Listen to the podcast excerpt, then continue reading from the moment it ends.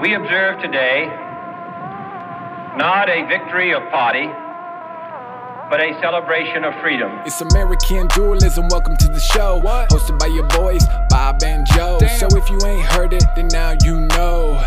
Yeah. Now you know it's the number one podcast, conversation and grass, sci-fi, politics, and many more topics. Keep the volume loud, cause the shit is popping. Sometimes got a guest that just might drop in. It's American dualism. It's American dualism. It's American dualism. Yeah, yeah. Shut up and just listen.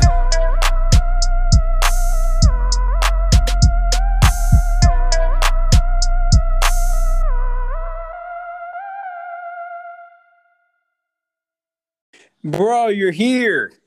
I'm here.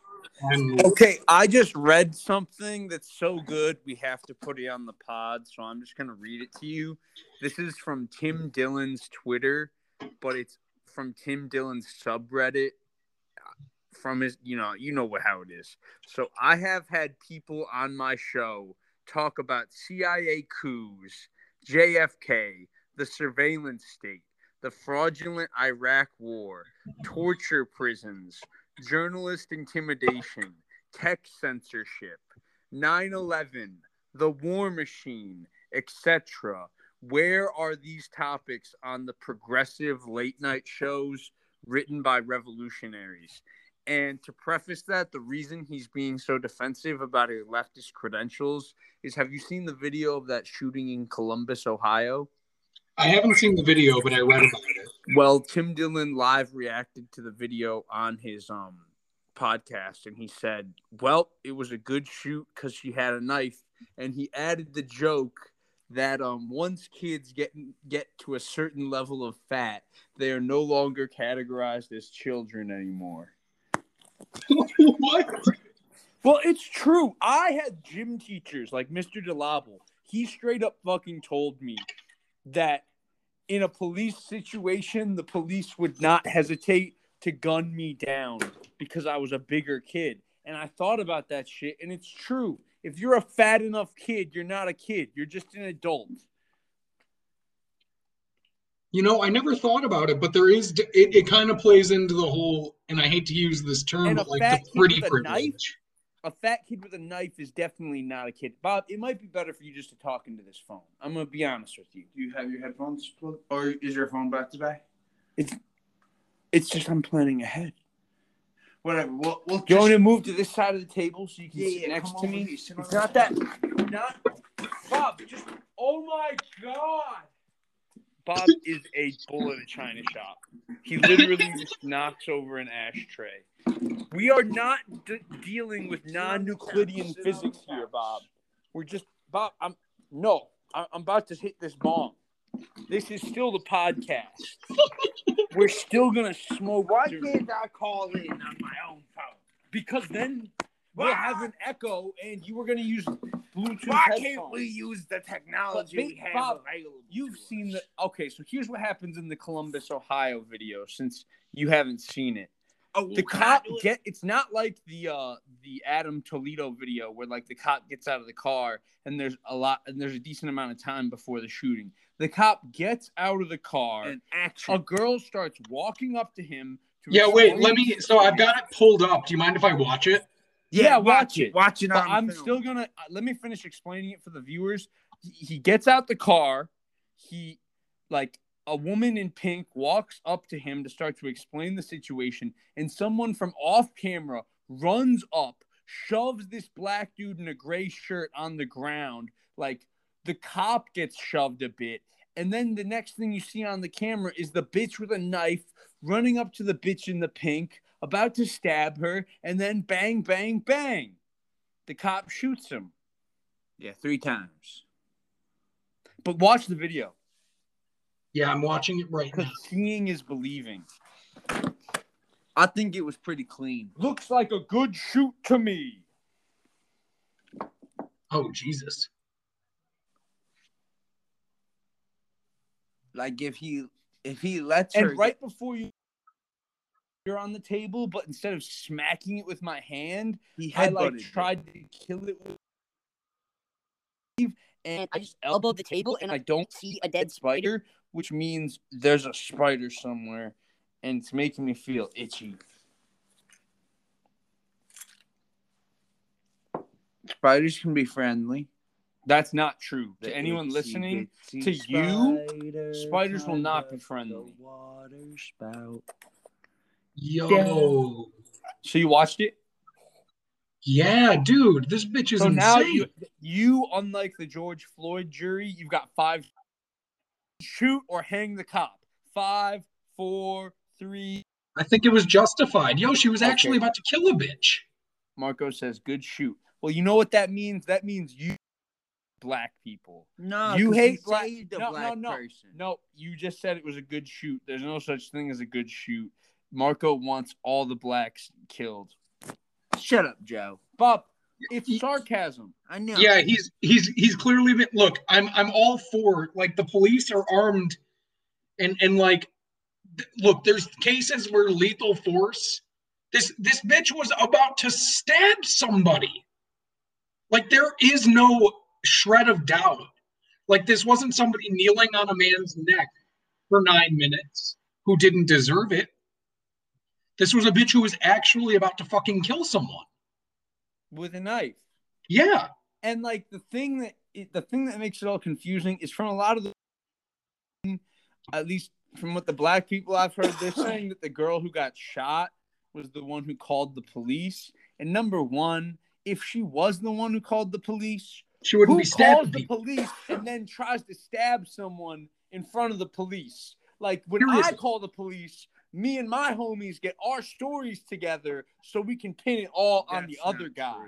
That's what I never been I that organized. We get our stories straight and we pin it on the other vehicle. When have That- that organized? I've never done that, but obviously, if I was gonna, we don't call nine one one on this podcast. But if we were gonna call nine one one, them stories would be straight. I mean, I- yeah, I think you make a you make a, a perfect point with that. It's like who calls the cops, and then when they arrive, is like, yep, now I can stab somebody. Yeah. What? It's like no, you stab someone and then you call. They were depressed and they stabbed themselves. Yes, yes. Yeah, or like, I mean, if you're going to commit a crime, but there, yeah, like that is absolutely ridiculous. Look, I'm all for fighting police brutality. That was not police brutality. That was a policeman doing his job. Okay, can I just say that, like, especially in the aftermath of a big trial like George Floyd or um, what's another one that went the right way? O.J. Simpson. The black community gets lazy in its assault. Why do we on only priests. talk about those trials? Bob, we're talking about big trial. You want to talk about something that doesn't matter? Go No, ahead. I want to talk about Come up with another trials. example. That's why we didn't, because it's hard. because Trayvon Martin, George Zimmerman got. That's why we didn't talk about that case.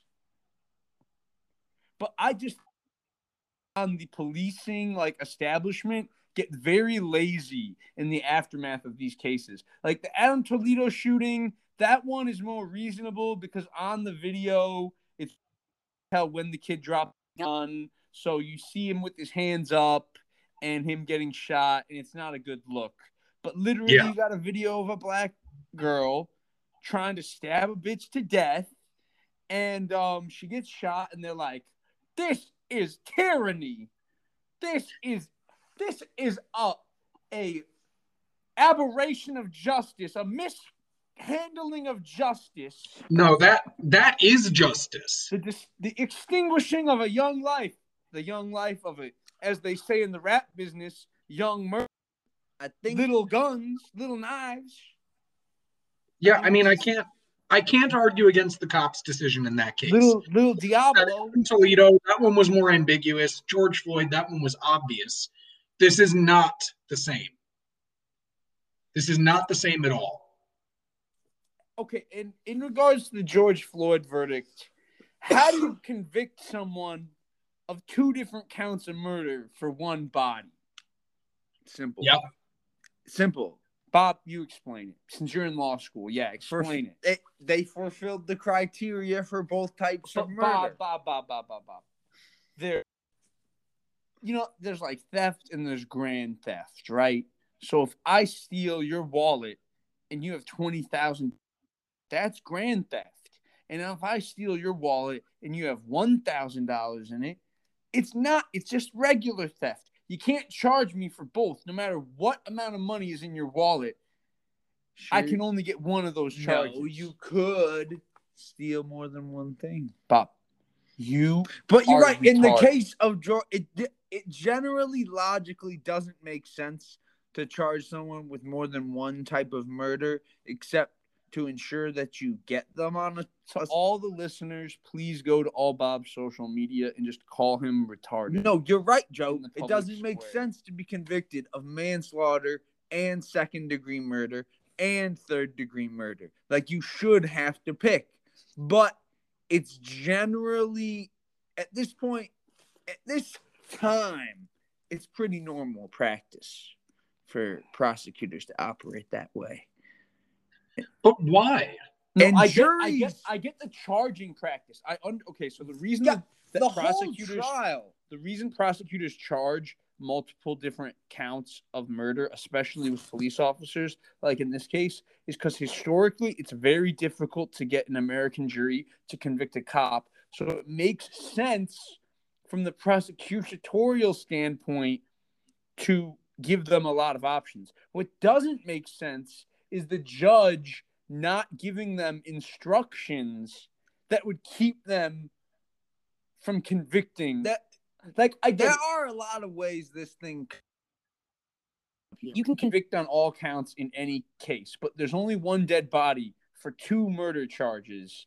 On appeal, that is probably a problem. bro. They've been doing like solo opinion pieces for members of the jury. Like they, I saw in the New York Times. That's cool. Now we can no, it's not, Bob it's- like they're undermining the case. dude. They are. They're having the alt. It, the one I read was about this alternate, so I guess that's okay because she wasn't actually used as a juror.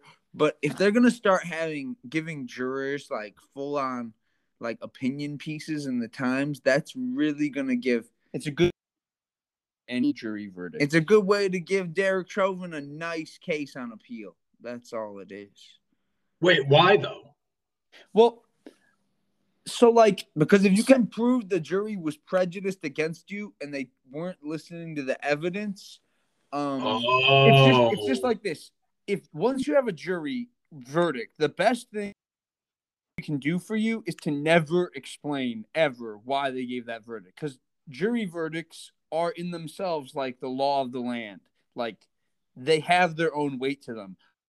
More explanation they put into why they did what they did, the more likely every single juror is to basically explain, yes, I was socially pressured by the mob.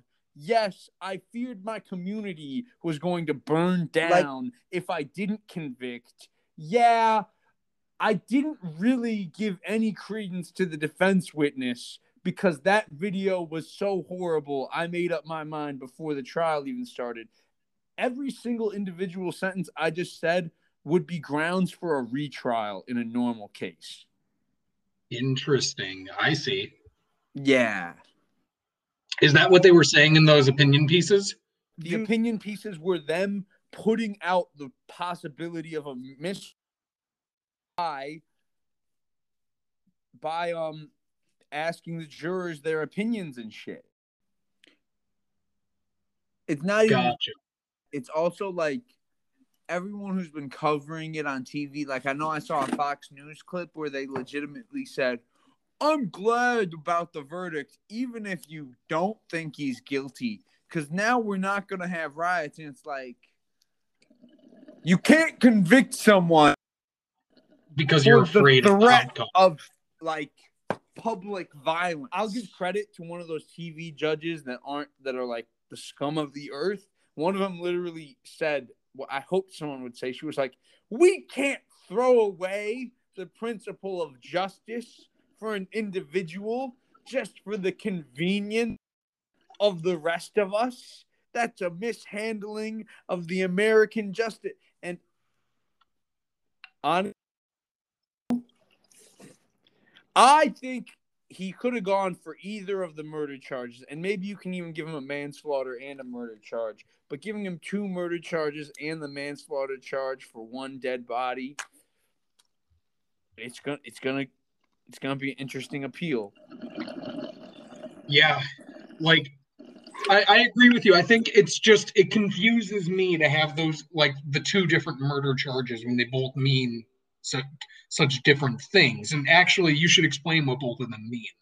Well, honestly, here's, here's the answer: second and third degree murder, no matter, especially based on the definitions they gave for Minnesota, they're both bullshit. Like second degree murder is when you kill someone while you're committing a felony, and third degree murder, the way Ben Shapiro described it, is depraved heart murder when you're like doing something reckless, but you don't have like a specific person in mind to like kill. Basically, if you like blindly fired a gun into a crowd, that's supposed to be like what third degree murder is. There should be a, a murder charge specifically for cops, I think. Mm-hmm. I honestly think you can you can argue each charge individually. No, you can't. Yes, you can. Because you only have one dead body.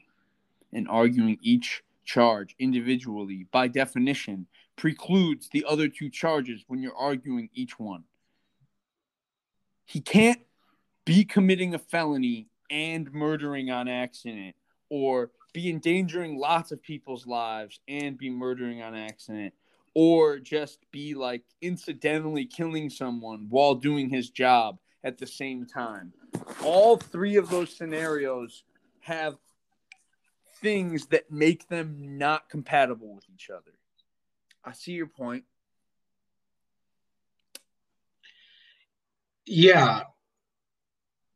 Yeah, it's it's so I'm I'm not a law specialist by any means. But I, the my fact own is, personal these arguments I'm saying, these common sense arguments, aren't going to matter because every judge that touches this case is not going to be doing it in a vacuum. They're going to be doing it knowing that overturning this case will destroy their community and destroy their future as a judge. So no one is gonna like. It is what it is. yeah, like he definitely should have been convicted of a crime. But- Don't you think it's weird that we can look up like the jurors' names? No. No, that should be open access information. But Honestly, It when really it's makes organized it crime, when it's organized crime, it shouldn't be open access information.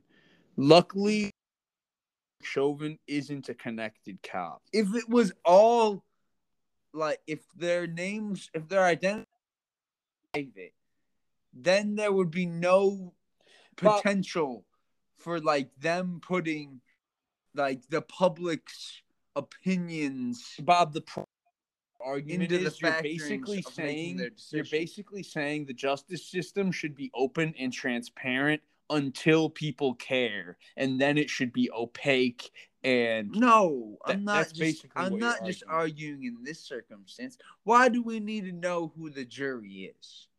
so you can have a transparent justice system. Yeah. But I think there's a good point to be made What too. if everyone If- on the jury was white, Bob, and they they gave him an innocent? Wouldn't you wouldn't you suddenly be for jury Bro, it would transparency? be fine. to- You don't need to know the person's name to know Bob, their demographic breakdown. Bob, that's that's ridiculous. no, We're just gonna tell people the genders and races of the jury. I mean, I know what I'm saying is ridiculous because the the jury has to be there. the openly racist jury selection. Yeah, we the the public doesn't get to know anything but No, race it's- and gender. No, no, no, no. Bob. You know that the public. You system- know that there's an issue with putting their names out there. Why? Like, if the Why? jury, I'm I'm a serious question. Now that it's because over, the first post online, if the jury had been hung up and he'd been said innocent, would have been the names of all the people on the jury. That, that complaining about how these people failed George Floyd and failed justice. You know what I'm gonna do to to make this point? Let's look up the names of all the jurors who let down O.J. Simpson. No, look up the current jury. I want to make sure we can actually look it up. let Wait, but Marko. I didn't want to talk OJ. about this stupid case the whole time. I wanted to talk to you about the infrastructure plan. Um, I mean, we can transition into that. It's only been 20 minutes. Wait, there was something else. There was something else. So the Columbus shooting was good. The It whole wasn't country is burnt. Come on, man. It's It not every day a bad guy unfortunate. gets taken down before he kills someone. They probably would have only been maimed. Who's to say that stabbing would have killed them? But um, I am just kind of upset at the open racism in the black community recently. It's been very upsetting. Care to elaborate more? TikTok. I'm not talking about TikTok. I mean, we t- we talked about that in the last episode. There's just people I follow on Twitter, and there's stuff that I see. Like one of the things I saw was someone on the right had posted a picture that was like pointing out that critical race theory is racism. It like said,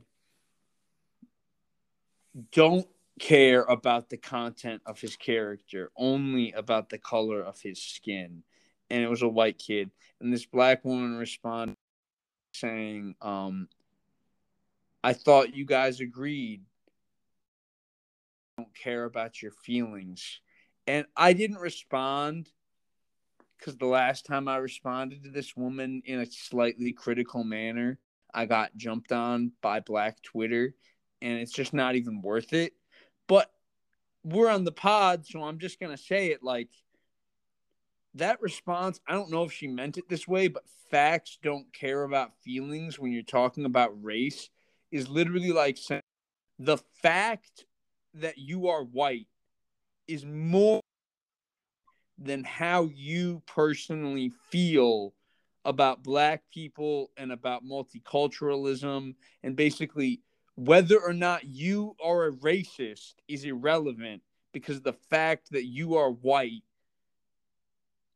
is there and it's literally like proving their point like i hate it when the black community responds to a meme meant to call them out as by being openly racist. You know what I mean? Yes. Yeah, yeah. So you're basically saying it's like they try to like you can handle criticism. I hate it when people say sounds about white to me. When people say sounds about white or they screenshot my profile You just hate them being. I hate the cheeky. racism. I hate the cheeky open racism. racism that is no, it's supposed to be cheeky. That's the thing. It's supposed to be cheeky. But when a whole mob does it, it's not sarcasm. It's just the left being racist. I do think thinking that it's you're, ironic. you're still mad about when you got ganged up on. Bob, I'm not mad about that. I'm really not. It's not about that. Did I comment in this particular instance? Am I the one getting ganged up on? No. no, I am upset at the general trend and the general tenor of leftism because I'm a leftist going down the racist path. Can I be upset No, no, about that? you I can, be and I agree. That I think it- Palestinians who openly talk about killing every Jew in Israel, can I be upset is that alarming. they are getting elected to Congress and speak for the left? it is alarming how the left has easily adapted these racist tendencies and tactics. I don't even think what I just said about getting elected to Congress is true, but Ilhan Omar is very has said some very Farrakhan-ish things. I'll just say that. But and oh, Do you How about how do you feel about that that Nation of Islam Farrakhan follower attacking the Capitol?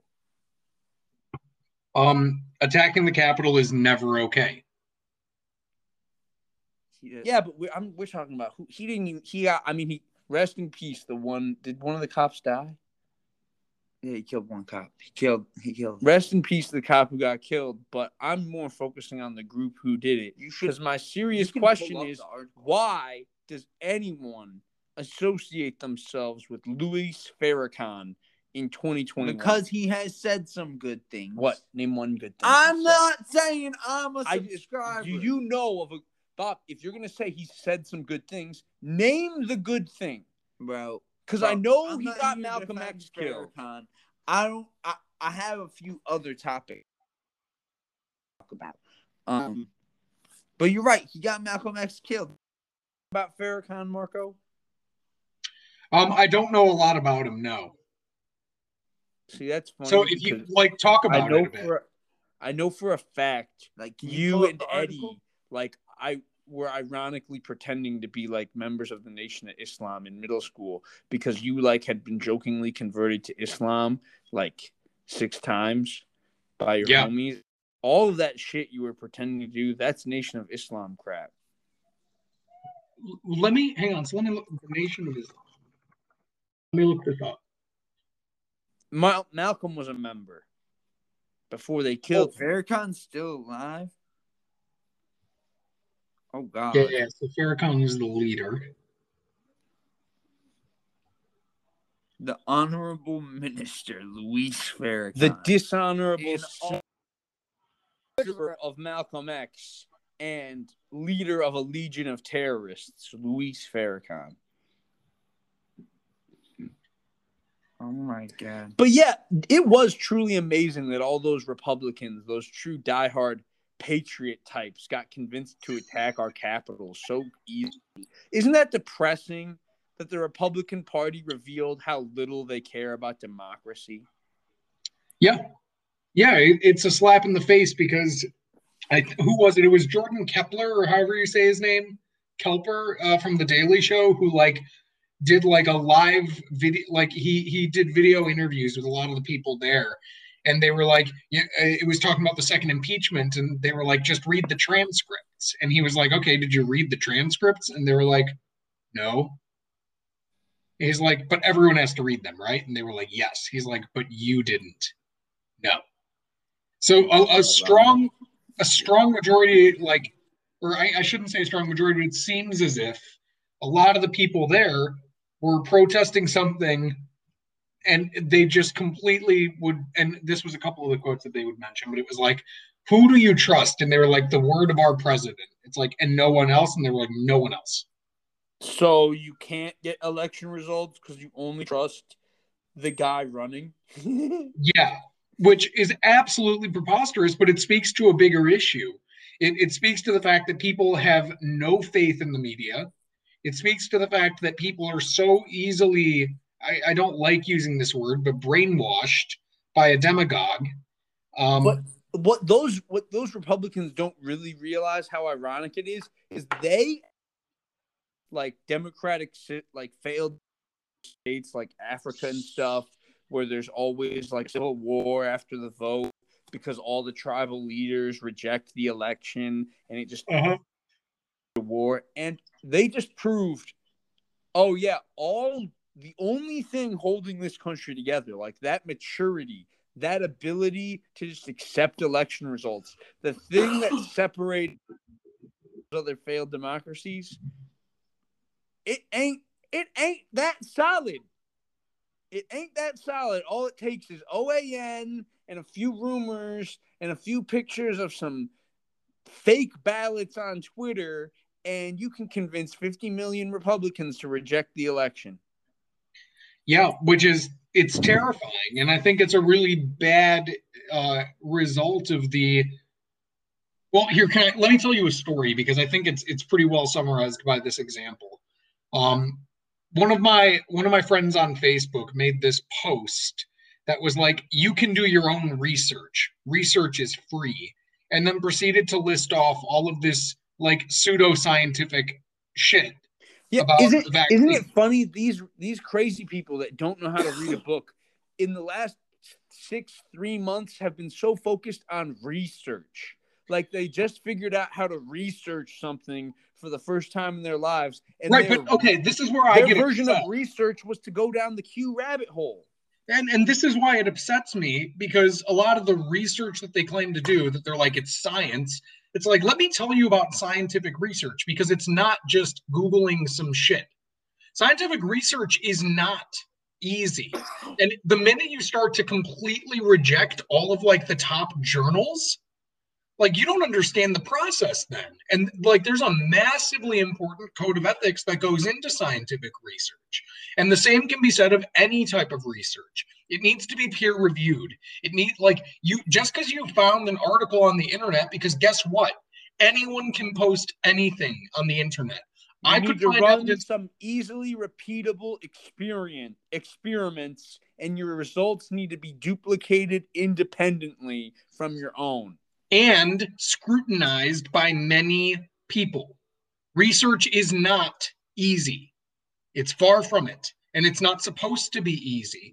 Because if it was easy, everyone would be a researcher and we'd be Well- it would be no problem. Some types of research can be easy. These days, people think research is going on Twitter and finding out what the newest, the newest fucking Bitcoin e currency is. That's what research is. But even Right. when you have a useful search tool like Lexis Plus, that's the legal, that's the premium legal research search engine. Yeah. You do kind of need to know what you're doing to use it.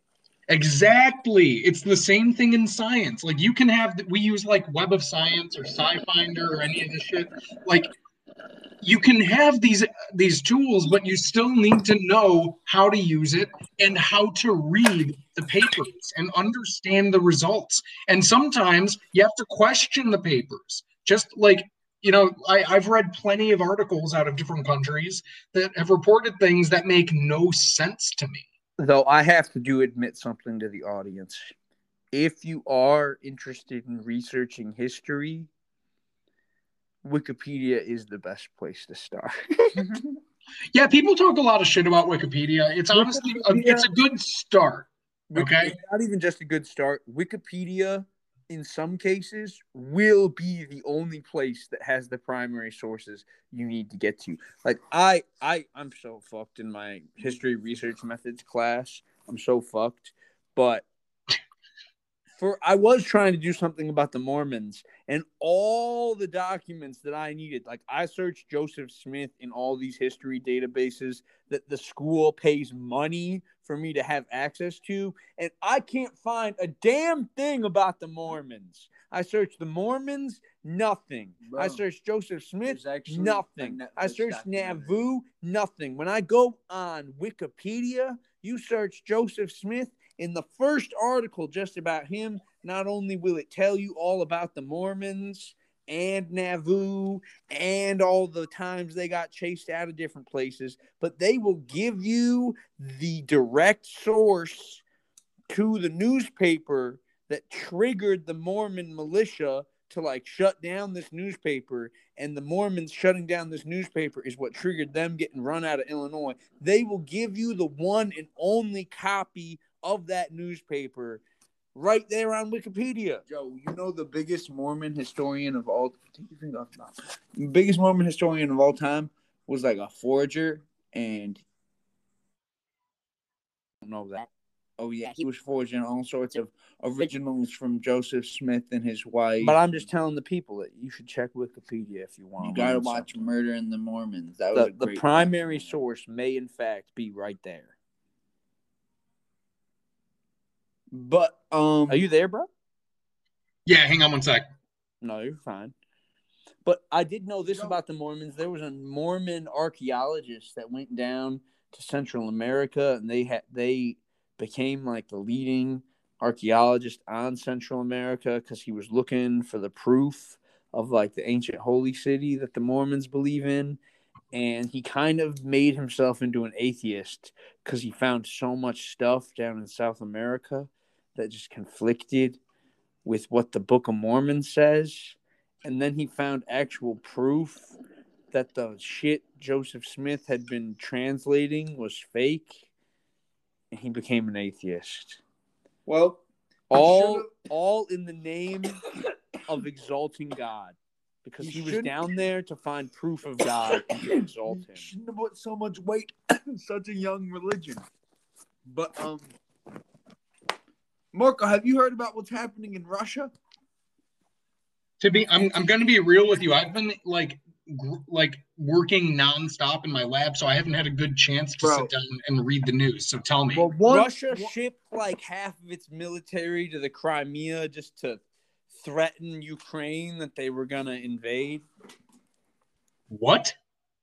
Yeah, they did a big, big mobilization. And- they sent and like all their tanks and ACPs to Crimea, and they had air, they had bombers on high alert. They were doing overflies of Ukraine like 24 hours a day, and then they packed up and left. and they But I'm gonna be- expelled a bunch of diplomats. Estonia, Latvia, and Lithuania expelled several Russian diplomats. I'm gonna be honest. I saw the news that they were withdrawing their troops from the Ukrainian border, and the first thing I thought was, or they're pretending to do that, and they're about to invade Ukraine for real.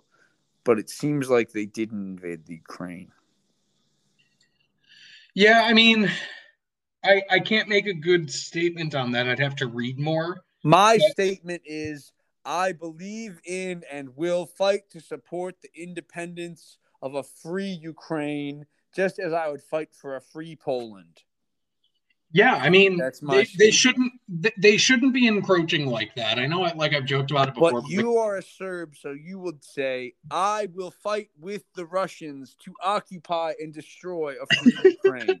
Have you heard about the newest story the media is going Carlson? with? Bob, you can't just change topics. I'm sorry. We're- This is we're- one that We're talking geopolitics. Okay, like, all right. Tucker Carlson. The Carlson. Pentagon is blaming Russia for this mysterious Cuban illness that American diplomats were getting. They think that Russia was shooting radio waves at us. So I was, I, what? yeah, that's real. I have a question about What? Eastern Europe. Okay. You know how there's a bunch of different. How many of the countries in Eastern Europe are really their own unique ethnicity? Because Oh, you know, like the Ukrainian, Ukraine. I know enough about Ukraine because my family is supposed to be from that part of Ukraine is to know that yeah they're blonde haired and shit, but like what's the difference between them and a Russian or them and a Pole? Like how do you differentiate a Pole from a Ukrainian So besides the language? Obviously, linguistically and culturally, these are real things. But Eastern Europe is racist, and I really don't get it because, like, yeah, so culturally speaking, um, you can look at it. So let's talk about religion. The Ukrainians and the Russians are both Orthodox. Um, they've also both worked together on like establishing communist rule. They see, have you this- lose me when we talk. About Mike, oh, I do have to remember my family did have to flee the region because they were Jews.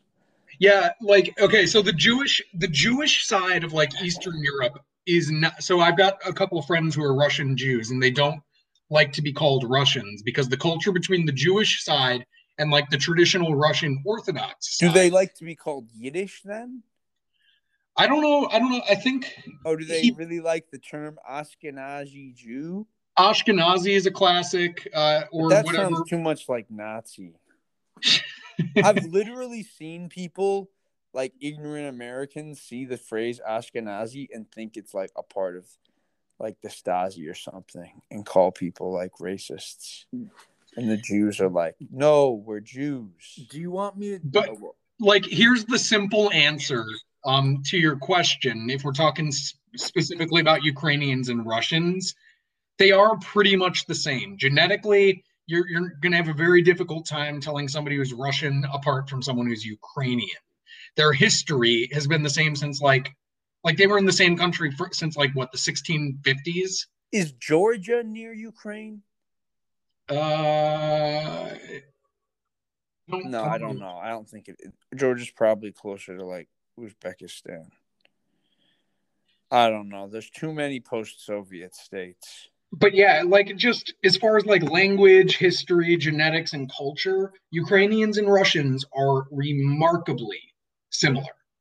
Now, it when the, the reason Eastern Europeans get into a tizzy about their nationality and their identities is in part because there of the constant are, threat of being absorbed into Russia. Uh, that I, I think that's definitely a point you could make. But there's also like if we look at the Balkans specifically, that's a wonderful example because the three groups of people that live there are extraordinarily different in terms of culture. Like Croatians are Catholics, See, Serbs, Serbs are Orthodox. What's the difference between a Croat and a Montenegrin? So Montenegrins, uh, Montenegro has to this. me, like, the difference is that a Montenegrin doesn't have the blood of fifty orphans on his hands. uh,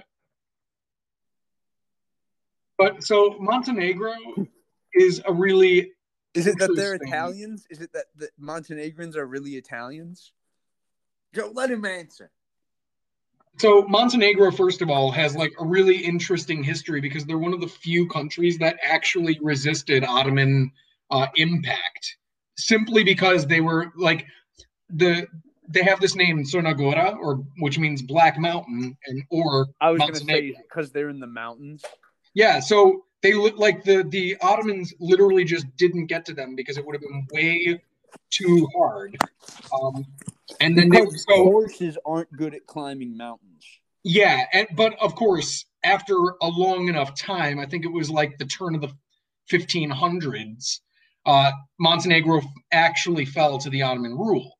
Um, but they were one of the last people, and they maintained a serious so what level. you're saying is they held out longer than your Serbi- than your scrappy Serbian ancestors, solely because of the geography. That's they what they would say in Serbia, isn't it? Hang on. Hang on one second. I'm getting a glass of whiskey.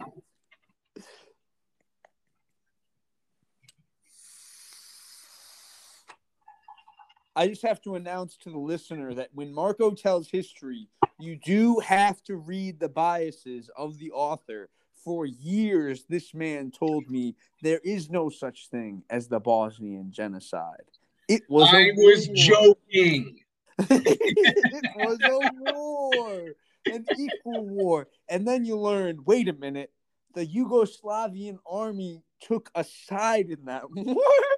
But anyway, so going back to your question though, um, so Montenegro, as far as like under Ottoman rule, they were very like autonomous. All right, up and from like the 16th to 19th centuries, and they were theocratic. Uh, they were ruled by these bishops, and finally became secular. I think it was in like the 1800s, and were independent. Like they were, they were considered Is independent. Thing as secular in the Balkans. Um, there. So it, it's kind of funny because like we we describe our ethnicity by our religion, but I have yet I don't know, when I've gone to like different Serbian religious gatherings, I'm hard pressed to call them like nearly as religious as I've seen like Catholics or actual Muslims. Not I to, think religiosity is a weird thing to describe because there's a difference between actual serious the- theological faith and between like strong nationalistic pride associated with religion. You know what I mean? Mm-hmm. But like I'm not theologically very religious, but I've still got that Catholic pride. Mm-hmm. And then, really quick, just to like establish the difference, Croatia was a part of the Austro-Hungarian Empire until World War One ended. So, so is Austria the secular capital of the Balkans since they don't believe in God there? Actually, I've heard that the Austrians believe in God significantly more than the Germans do now because they didn't have to live under socialism and every socialist country experienced a drastic fall in the belief in God. But it, as far as like the differences between them, I think if you really look at like the old time, Croatia dates back more to the Austro-Hungarians Um, and Montenegro has always been like more of a Serbian influence. So they had more of like the Orthodox Serbian influence, whereas the Croatians have like that Austro-Hungarian Catholic influence. Um, and then when the foundation of Yugoslavia happened and the subsequent breakup, the real reason that there was a lot more trouble with different countries, like when Slovenia left, uh, so like Milosevic didn't have as big of an issue with it because there wasn't a lot of Serbs in Slovenia. So the difference between Croatia and Montenegro is there's more Serbs in Montenegro. There were until Because I like, kind of I kind of already knew that because the only Montenegrin I know of is is Milovan Djilas. You know, I already told you about him, and he was a Montenegrin, and he wrote all of his shit in Serbian. So Yeah, and that's because you know, as far as like the breakup of the country and everything goes, Montenegro and Serbia have always been like closer. Uh, they've they've had a much greater influence on each other, whereas the Croatians have developed a different uh, culture along the lines um, more aligned with like the Catholic Church, Italy, all of that, all that jazz. You know what I? Do you follow what I'm saying? also a long history of cooperating with the Nazis. Yeah, I mean that's the best. I mean, what was it? It was one of the first alliances that the Hitler's National Socialist Republic made was with the Vatican. and the Ustashe. Yeah. Okay, So I just need to point Wait. out this: not all Catholics are the same amount of guilty of cooperating with Hitler. Like, can we just be clear here that Irish Catholics, Spanish Catholics, American Catholics, like most of the Catholics throughout the world, didn't side with Hitler. Maybe- Yeah. Cath- yeah, that's Catholics that's not gen- the implication I'm trying to make. at I all. know. I know. Did you guys want to hear more about those sonic attacks Russia did on the U.S.? No. No. No. I that that whole premise, I'm just so skeptical of it. Like it doesn't make sense to me. Supposedly, we've been hit at least three times. Bob, what did they do? They hired Cyborg. He came in with the sonic cannon and go boom, boom. This is kind of an old story. The U.S. They've been targeted by sonic attacks in America on at least three separate occasions. I know that they hit Chicago. No. Then I don't care. Yeah, so I I'm looking this up, but they're like the evidence isn't conclusive yet. Bob, w- if we're at war with Russia, I want to see the bombs falling. No, Sonic. The point is, this started under Trump, and Trump wasn't acknowledging it at the time. He's trying, probably trying to cover it up. You know what I want to do? The next time Russia starts messing with the Ukraine or Poland or something, we need to take an airborne division. We land it in Moscow at the Moscow vodka manufacturing plant. We destroy nothing. We steal the vodka, take it back to America, and say, if you mess with us again, we'll do that. We're going to take more vodka. Yeah, okay, and I'm I'm looking at this too, and it looks like the State Department spokeswoman said like this investigation is still ongoing, and there's no. Think- Hmm? The one about them blaming Russia is from today. Yeah, the- I'm I'm I'm looking at an article that was released. Okay, let me. What the hell else has been going on? China. What's China been up to? Probably building infrastructure and like not being pieces No. of shit. Bruh, the Three Gorges ban- Wait. Dam Oh, is a piece wait, wait, wait. Can I ask you guys a question? Can I ask you guys a question? Yes. What do you think about Biden's proposed tax hike on the capital gains tax? It's a Oh. good idea. I think he said 28. That's too low. It No, I think it was like 30. 40 something percent. Yeah, it was higher. It went up to like 40 something. Well, good. It was it was structured to be progressive, right? Yeah. If He, the plan me- is to like tax the wealthy more.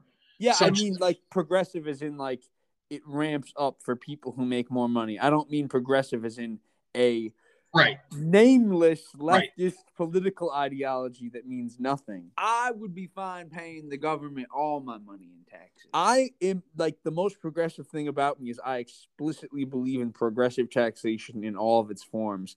That being said, I am not that excited No, about the no. capital gains Listen tax because I do know there are externalities and costs that I just don't care about that are a re- that would be a result of increasing the capital. Let me gains put my opinion out there.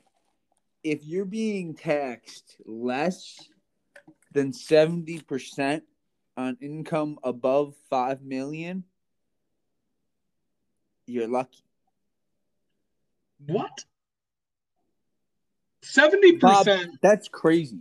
How Back in 1940, the tax rate was like 85%, 89%. On what? crazy. On what? The rich. On what? Every dollar over like two and a half million. but Bob, there's been inflation since then. I know the tax rate. If you Bob, I'm just saying you your adjusted- numbers, your numbers there aren't high enough for someone to like make a business. No, but Like five was, five million dollars. If you tax that, it's seven seventy no above. Is And that you, for yearly income? and you wouldn't actually start at 70. We'll just say 55. I do. You know what I believe in? I don't really care about these rates and shit while people are alive. I'm a gotta big care. believer in the estate tax and in like taking half of people's fortunes if they're huge fortunes before they can pass it on to their kids. Because to me, it's the accumulation of inherited wealth that leads to like systems crumbling. Speaking of huge fortunes and inherited wealth, it's a good time to do a Ghislaine Maxwell update. She pleaded not guilty today. Bob, What? Yeah.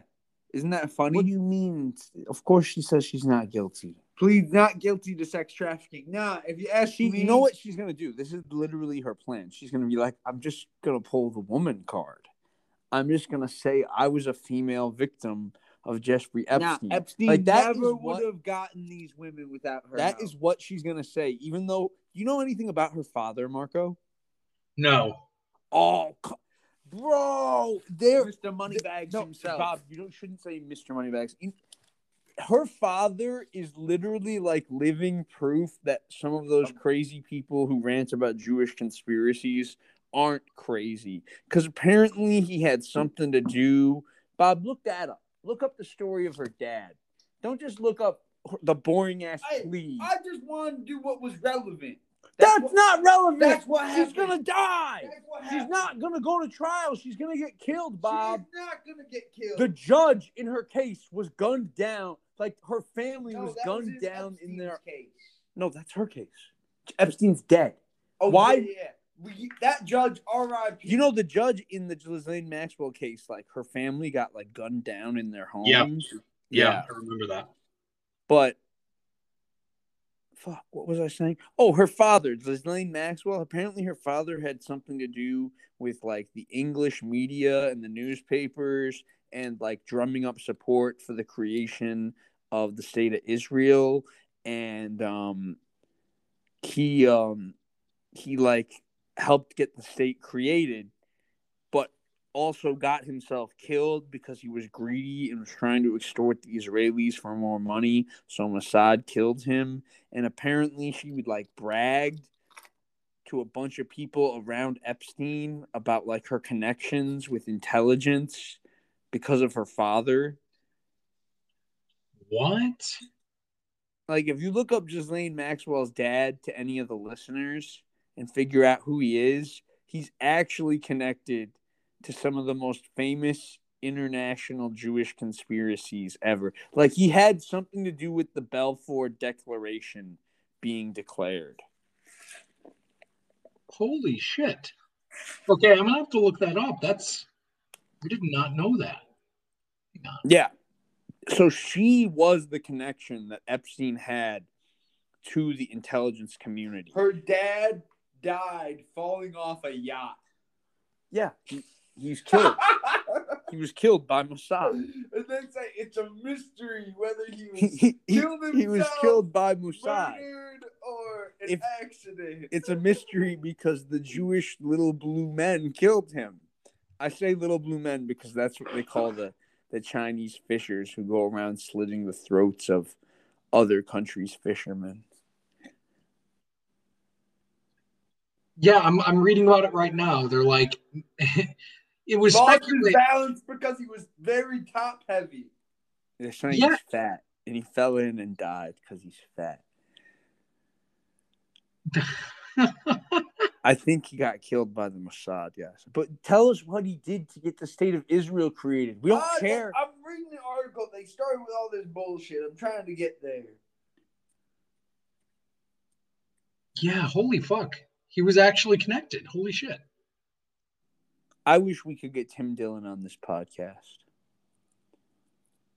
Then, then You we should could call tweet him him. a No, we faggot gotta to get his face. Marko on the Tim Dillon show. Yeah, for your water purification technology. you gotta just go on there and talk shit about Eric Weinstein. He'd love you.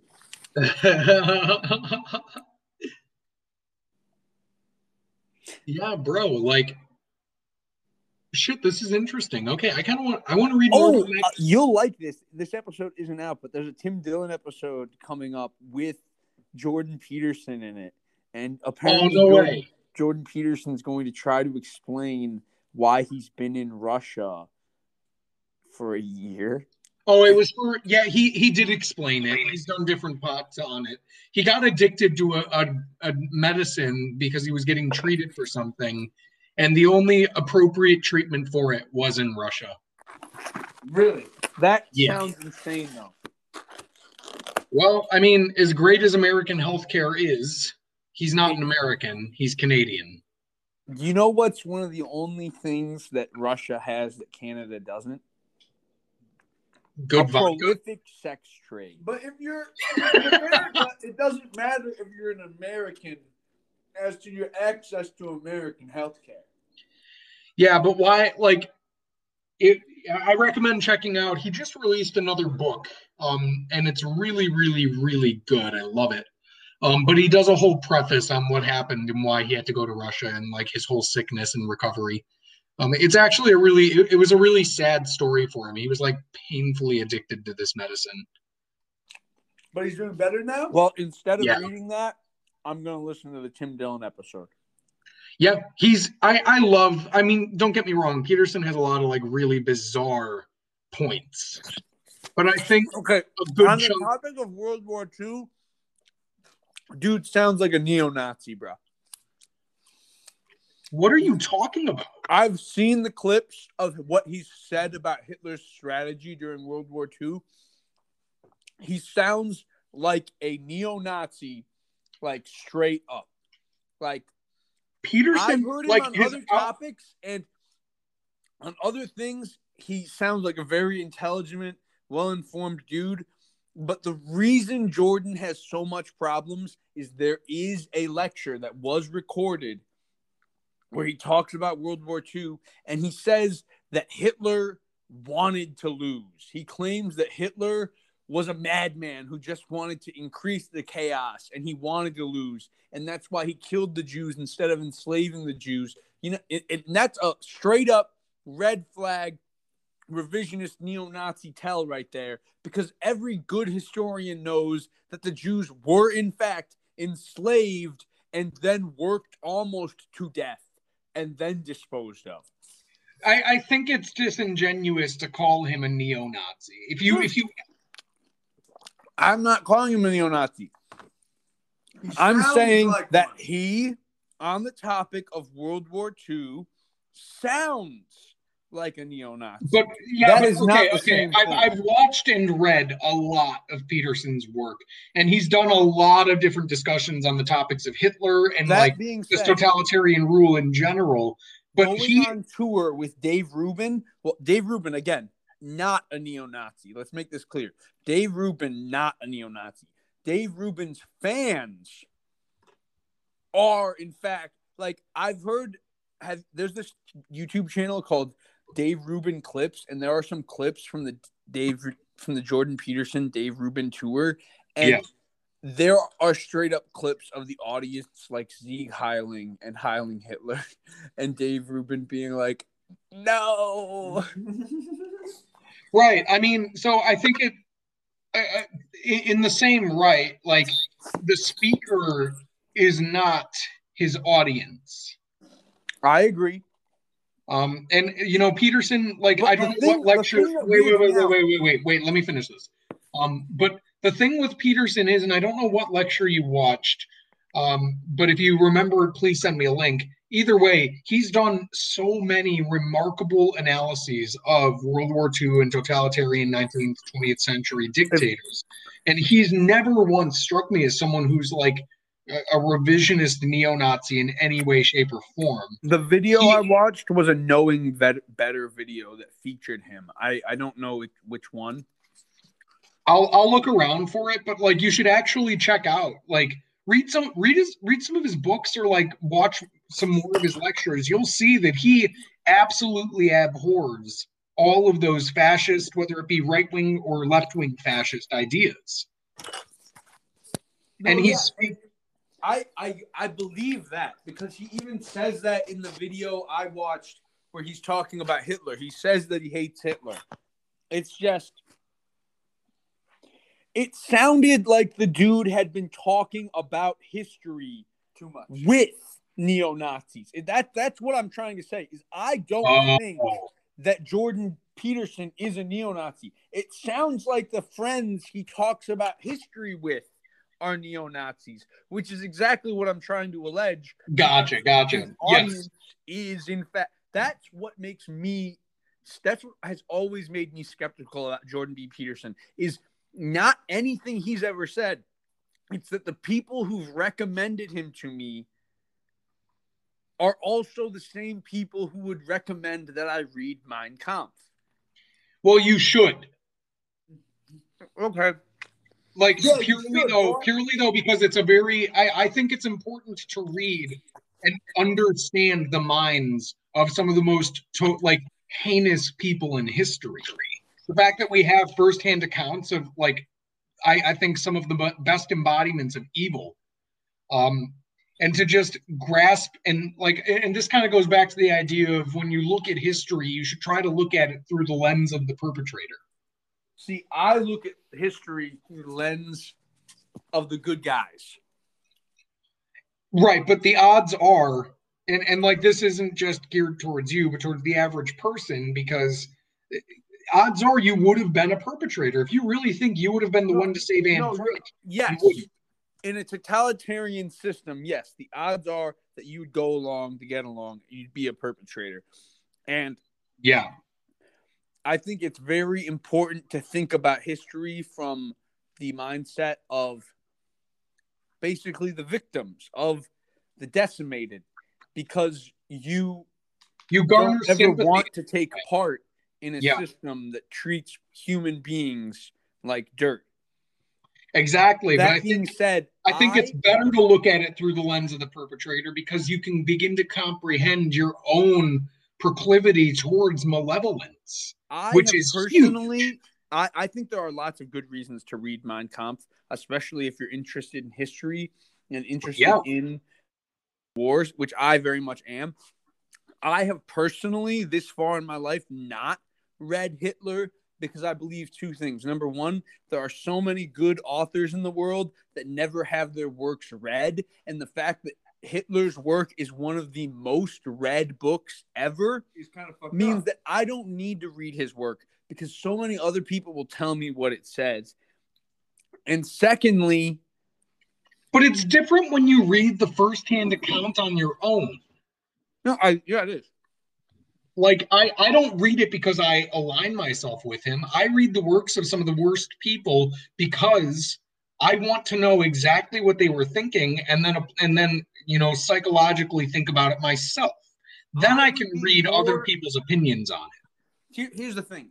Hitler is so popular and so many people do just quote his work that I would argue that number one, I don't need to read it to get the gist. And number two, that there are people within the Nazi regime who I'd be much more interested in knowing their perspective, like, Like knowing Himmler. Goring and Yeah. how he organized the propaganda ministry, or hearing freaking the Desert Fox's perspective from his invasion into France. That would be interesting. And aren't the cool things from Hitler's time as a leader? Aren't they his speeches? Yeah, I mean that's that's one of the most remarkable things to me. It's the ability of this one man to rile up an entire country in support of something that like you know people should at least in a better world see as just morally reprehensible.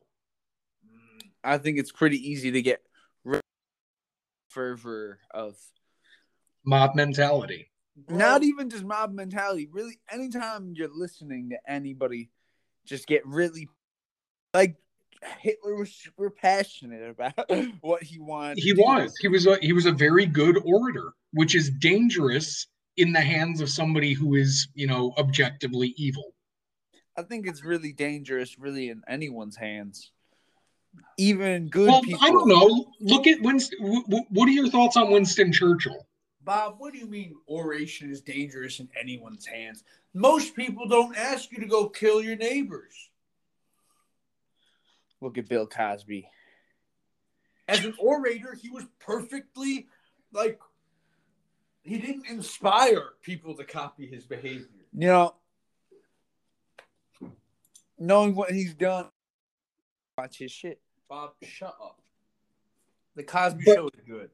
I, I I think I get what you're trying to say. You're like charisma is both.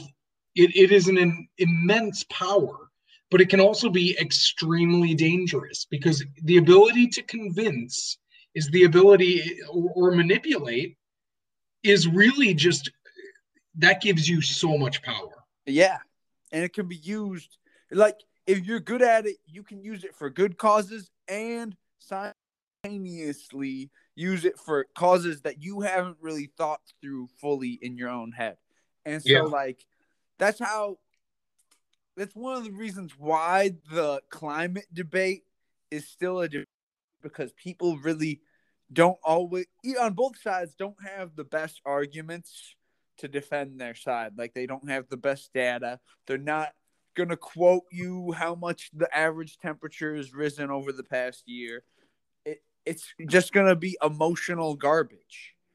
Yeah, Like Just like most women's thoughts. We don't we don't endorse that on the pod. Anyway, anyway, no, but like th- there's a reason for that too, and it's because people naturally align themselves with with emotional arguments. Because what what easier way to convince somebody than to like plead with them, plead to their emotions and their humanity, their sense of right and wrong, which is you know morally object objective. Um, like that is a great way to try and convince somebody, but that doesn't make it a good argument. I think there are good arguments on all the spectrums on the pathos, the logos, the ethos. There's good emotional arguments. Like the argument that you should look at that video of the, the nine minute video of George Floyd and you should know Derek Chauvin is guilty. Maybe not guilty of the things he was charged with, but guilty of something wrong, that's a good emotional argument. I Exactly. can get behind that. Yeah, and, and, and again, I, I want to let me just really quickly like reiterate and and sort of uh, refine. An emotional argument is not a bad argument, but it doesn't mean just because you can plead to somebody's emotions doesn't necessarily mean that it's a good argument. It can be a good But argument. I'm just saying that I was just saying that there are important, like there are important, valuable arguments that need to be given emotionally. That being said, Mhm. Yes. the emotional, the pathos is the probably the most easy to manipulate, the most easy to like incite passions with because it is pathos, it is emotions. Yeah. And therefore, it is the most commonly abused type of argument. Nowadays, you have so many charlatans out there. You even have people abusing logos. Like you have people making shitty garbage logical arguments, but because they have so many in number, or because it's on an like, have you ever heard of the? It's bell curve? manipulating statistics, is what it is. Look, you can Have take you as heard of the many bell data curve? A what? The bell curve, the book. Not the book, but I know what a bell curve Yeah, is yeah, well- statistically. the bell curve the book is a racist book that basically says here's the science that proves black people are stupid Oh yeah, exactly. So this is what the comic Dilbert describes as, you know, favorable statistics. It's when you Yeah. take a bunch of data and you just cherry pick the points that prove your like what you're trying to say. But that's not how it works. yeah it's not how it works and in that book the bell curve where they present the scientific reason to believe in racism where do they get their data from apartheid south africa Oh, isn't that convenient? isn't that convenient It's the place where economic disparity couldn't be any worse. and places in apartheid south africa that's literally where they got the data from Yeah, it's like that. That whole notion is absolutely preposterous. But that only, that goes back to my earlier point of, like, you need to have a peer review, scrutinous, and rigorous process when you're make when you're trying to make logical points. If you don't do that, like, I mean, you could screw like you could prove any point you want by just searching Google.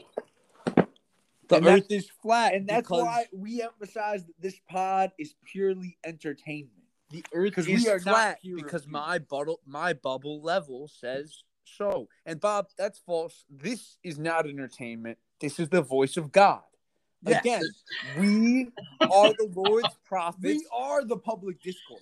The Lord hath sent me, Bob and Marko, to deliver the truth unto you, his people, his sheeply subjects. His We are his shepherds, and you are our flock, and we are here to guide you to the promised land. Which is coincidentally off of a cliff.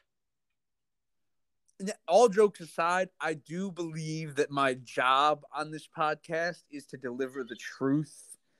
And um, do it in an entertaining fashion. in that sense, I do think you guys should listen to me. But also, we will be selling y'all shit as soon as we're given the offer to. We will what are be you shilling. talking about? We could start Selling. We will sell out we- our we audience for the selling first person with the big enough could do it on our paycheck. own.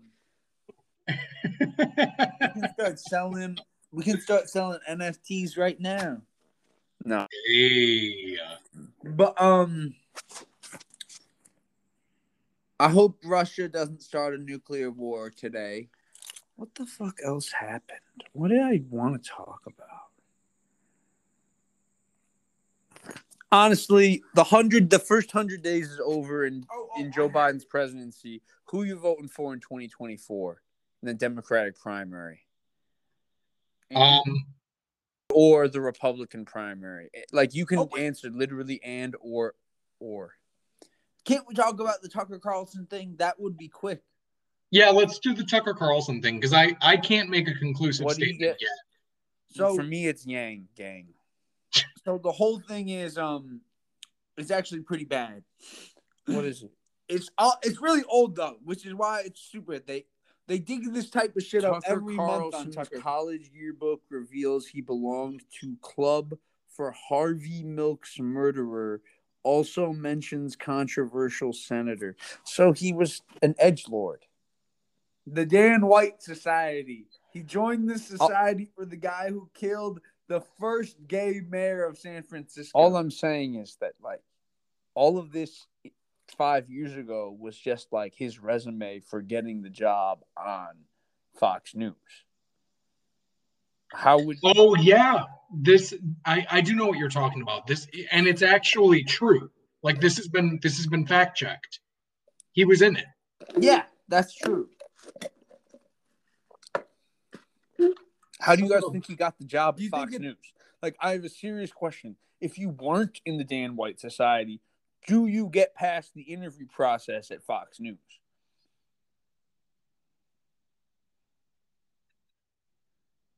I don't know. Do you think it's fair to be coming after him for this shit in 2021? Yes, but also he should be safe. He works at Fox News. Yeah, I don't I don't know. I feel like Isn't that the place you go to work if you're in the Dan White Society? well Tucker Carlson, he was on CNN before. Remember he did uh it was Crossfire. Yeah, and if he was still there, he'd be in deep trouble. Yeah, I mean, good thing kinda- John, John admit this, I Stewart like ended his career. I I kind of like Tucker Carlson because he does actually try to convince Republicans to go hard on big business, and I hate that he hates Google, but but, but you know because I like Google's my favorite corpo. Yeah. Who's your favorite? I think like it's really of all the corporations that could feasibly become like the one future megacorp, which one's your favorite? I think I would agree with Google. I was hoping you'd be like, I love Daddy Elon, Tesla, and the Oh, did you see the Tesla explode? Yeah, so I think Elon, I don't believe that he would try to like, you know, the corporation will end up growing to the point where he takes over the world. But I think he's more of a trailblazer. Um, and that's why I have a lot of respect for him because I don't think he's doing this just for the money. I think he genuinely just has a vested interest in the science, the progress, and like just trying to further the the bounds by which we can accomplish different things, whether it be terraforming Mars, creating self-driving cars, whatever. I think he's just genuinely interested in that. I shit. agree with you on the premise that Elon Musk is the most Tony Stark adjacent billionaire alive. Yeah. That being said, he's a giant. He is just like Tony Stark. He's a giant showboat who takes all the credit for his engineers. No, he doesn't do that. He gives. I back. literally heard the other day. This is what pissed me off. I heard so many people say that Tesla and SpaceX are a one man company and investing in them is a life insurance policy on the man Elon Musk. And that might be true for Tesla because it's so outrageously overvalued. It is. Maybe all these things are outrageously overvalued. But either way, Tesla, besides its overblown evaluation, is not a one man company. It's the largest EV in the world. And even if Elon died tomorrow, no matter what happens, they're going to be the most popular EV manufacturer in America. Yeah, but Elon has a really unique effect. I don't know how he did it, but that man is living market manipulation. Yes, It's that's because he started acting like Tony Stark, and then Marvel caught on, and people are like, "Wow, Robert Downey Jr. was so good as Tony Stark. I really like this real life Tony Stark guy." I, I I'm going to be honest. I, I do think that's part of it. He's he's just such a admirable figure in that like pop culture sense, you know. I really like Elon, and I'm glad he chose America because he is an immigrant. But his He's from cars- South Africa. His cars aren't as safe as he says they are. If they explode like that, Bob, anytime they hit something, Bob, Henry Ford and all the car companies in America told us that leaded gasoline was good for us. Who gives a shit? That he lied. Fucking Top Gear told you the car will catch on fire. They tricked Henry Ford. Henry Ford would have never lied. To... So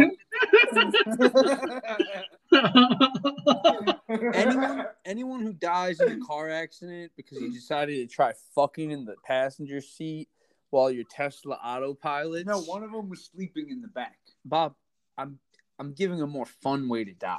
I don't care how they died. I hope they were fucking in the past. Oh, but seat. we were we were talking about this at dinner the other day. Think about how hot it was. Do you know how hot the flames were? no. Did you hear about what Tesla said to do to put out the fire? What kind of fire? What were the flames? it was from the battery cells. But like, what? Ke- do you know what chemicals? I know it burned for like 30 hours. I know that And Tesla, Tesla said told them to to, let the it fire burn. department when they asked how to put it out, don't. They said don't try. Interesting. But the the chemicals were probably um lithium, obviously. Lithium fires are a pain in the ass. Like it, it is just.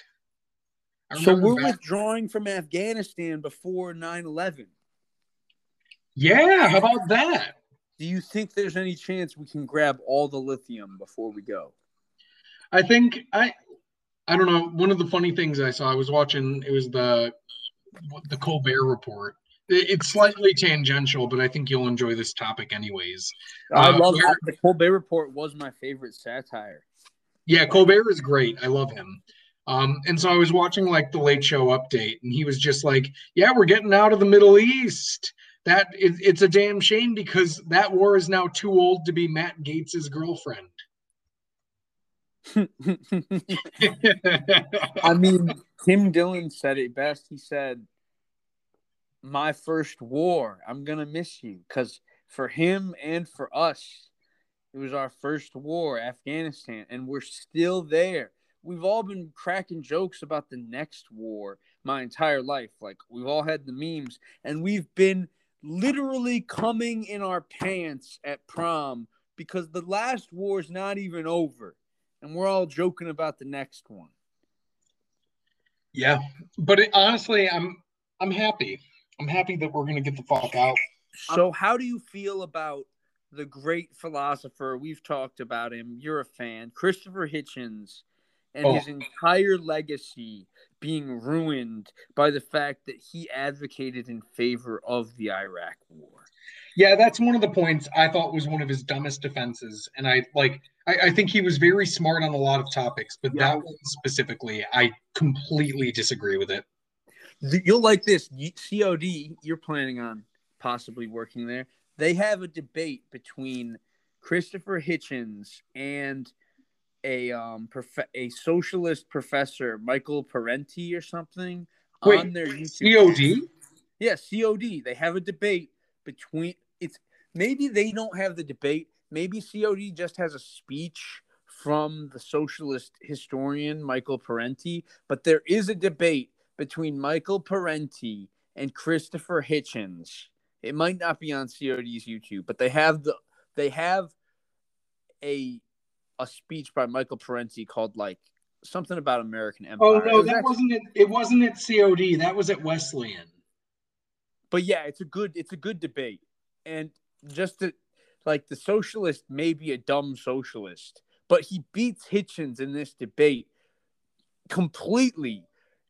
Even if socialism has rotted his brain, because he's against the Iraq War, while Hitchens is explaining this time the imperialism is good because it's secular.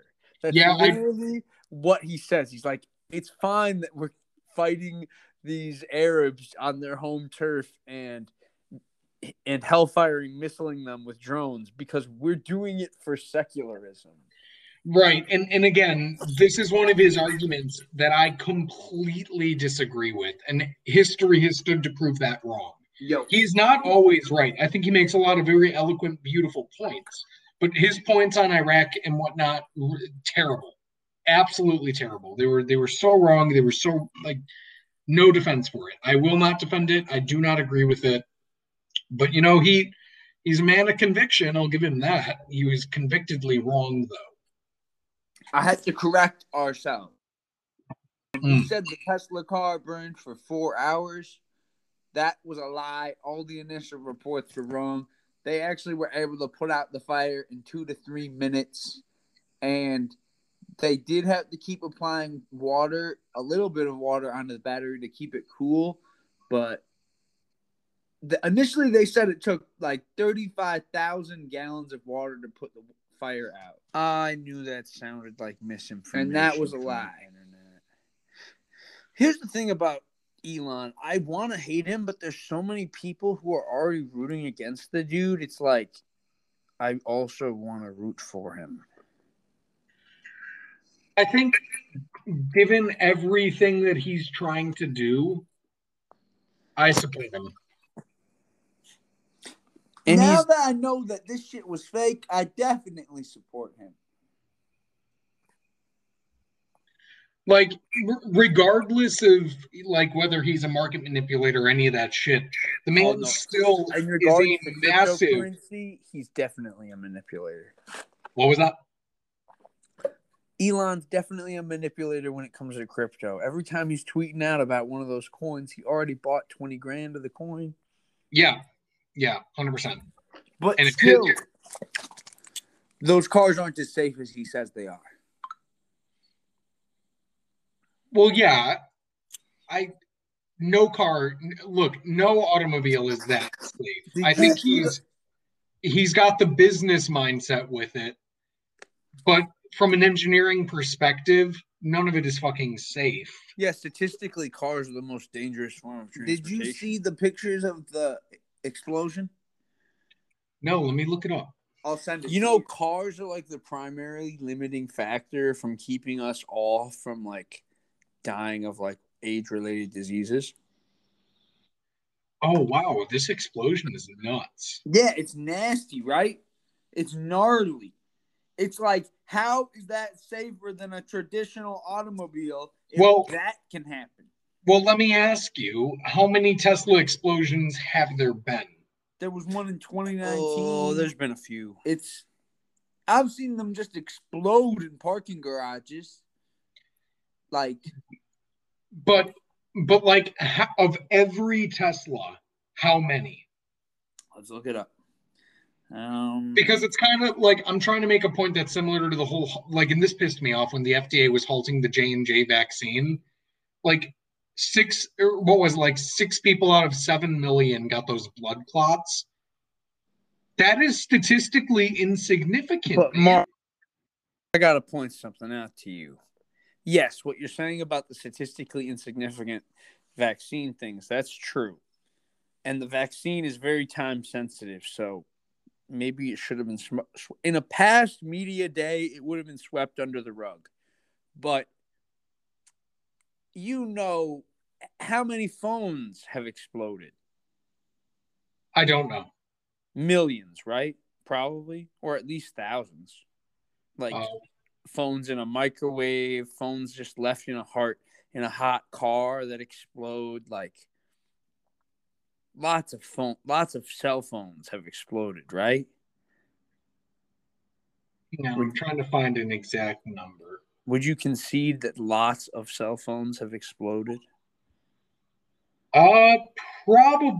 I I think probably because they've got those lith- like the lithium ion batteries. We're not even saying they've exploded because of the manufacturer. We're just saying we're just saying through people exploded consumer interference, you're, you know that lots of cell phones have exploded. after correct? that right, but, but like microwave hack, statistically speaking, I, I, like the chance of that happening is like nearly zero percent. to me, the idea that a car would not inherently be explosive is kind of silly.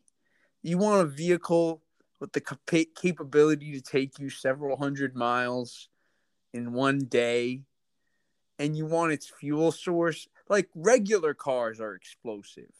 Like there are cars that have had the gas tank placed so close to the rear of the car that when they got rear-ended, they would explode. That's Right, just but like on the topic of safety, the point I'm trying to make is that like you know let's talk about phones. All right, there's probably like billion there's billions of people who use mobile phones, and Yes. now maybe ten thousand of those explode. Okay, that is so remarkably low of a percent chance. And I'm not saying the you know electric vehicles won't explode. But what I'm saying is the the difference odds of that happening, I would say, are statistically insignificant. the But, difference between the phones and the cars exploding and the people getting the blood clotting is first of all unless it's a true manufacturer defect which maybe there's a thousand phones that have spontaneously exploded but most of the time when a phone or a car is exploding it's because of user error and the difference Or between an the assassin. vaccine and these cars and these phones is we can in fact give the consumer proper warnings on how to handle their product. They're aware of when it is going to explode. Like per se with the Tesla with its battery pack surrounding the whole car. You could explain to the consumer that once the structural stability of even a single one of the in those massive battery packs gets compromised, that it will cause a chain reaction that will cause the battery to catch fire. That should be explained to the consumer on some level, should it not? Yeah. Yeah. That like that level of transparency I think is massively important. But I, I think equally it's important to say like but the odds of this happening are so small. Then again, I've been told that the Apple battery packs, like in our phones, are supposed to also combust when even a single cell inside is compromised. And I tried very hard with a kitchen knife to make uh, one of these batteries catch fire. And I don't know if it just wasn't charged. What the fuck? I had a broken phone and a rumor, and I tested it. And your phone is pretty safe from catching fire. Bro, you're crazy. You have to. You could have hurt yourself. Bob, come on. I'm a Boy Scout. I could not hurt myself. I've got a fireman Playing firemanship. with a phone battery and a knife. I am qualified to play with fire. You guys at home should be careful when you play with fire. And if you hurt yourself, I didn't do it. It's your own fault. I have all 10 of my fingers because not because I haven't risked my fingers before, but because of extreme caution and attention when around sharp things. And if you do not have all 10 fingers, maybe you shouldn't play with fire or knives anymore. Yeah. Honestly, I think it'd be kind of nice to not have all 10 of my fingers. Then you'd have a story to tell. Yeah. Like people would be like, yo, why do you only have three fingers? I'd be like, what the fuck do you care? You could be like, one time I was fingering this bitch three fingers deep, and then an IED went off, and all of the rest of my fingers and the bitch I was fingering got blown to smithereens. But I still have my three fingers. Oh my god. Yo, yo, yo, yo. All right. Do you want to end the pod? And I want to call you, Joe, and I want to ask you some shit. Yeah, I'm down to end the pod. We got Um, about an hour and 30 minutes of content. There, resist the the allure of fascism and totalitarianism in all of its forms. Embrace the teachings of Spinoza or Lucretius or Democritus. And the next time you see a random bum alcoholic on the street, I either want you to hand that man a crisp 20 or buy him the handle of vodka yourself and just give it to him. Because I am in favor of just enabling the dregs of society. let let that just that's just a a Joe time. opinion. That is not a that is not a pod opinion. Yeah, Every we don't- person deserves a good time. but we might endorse that. Uh, I just want to thank I don't. everybody for listening, and I love you, baby. All right.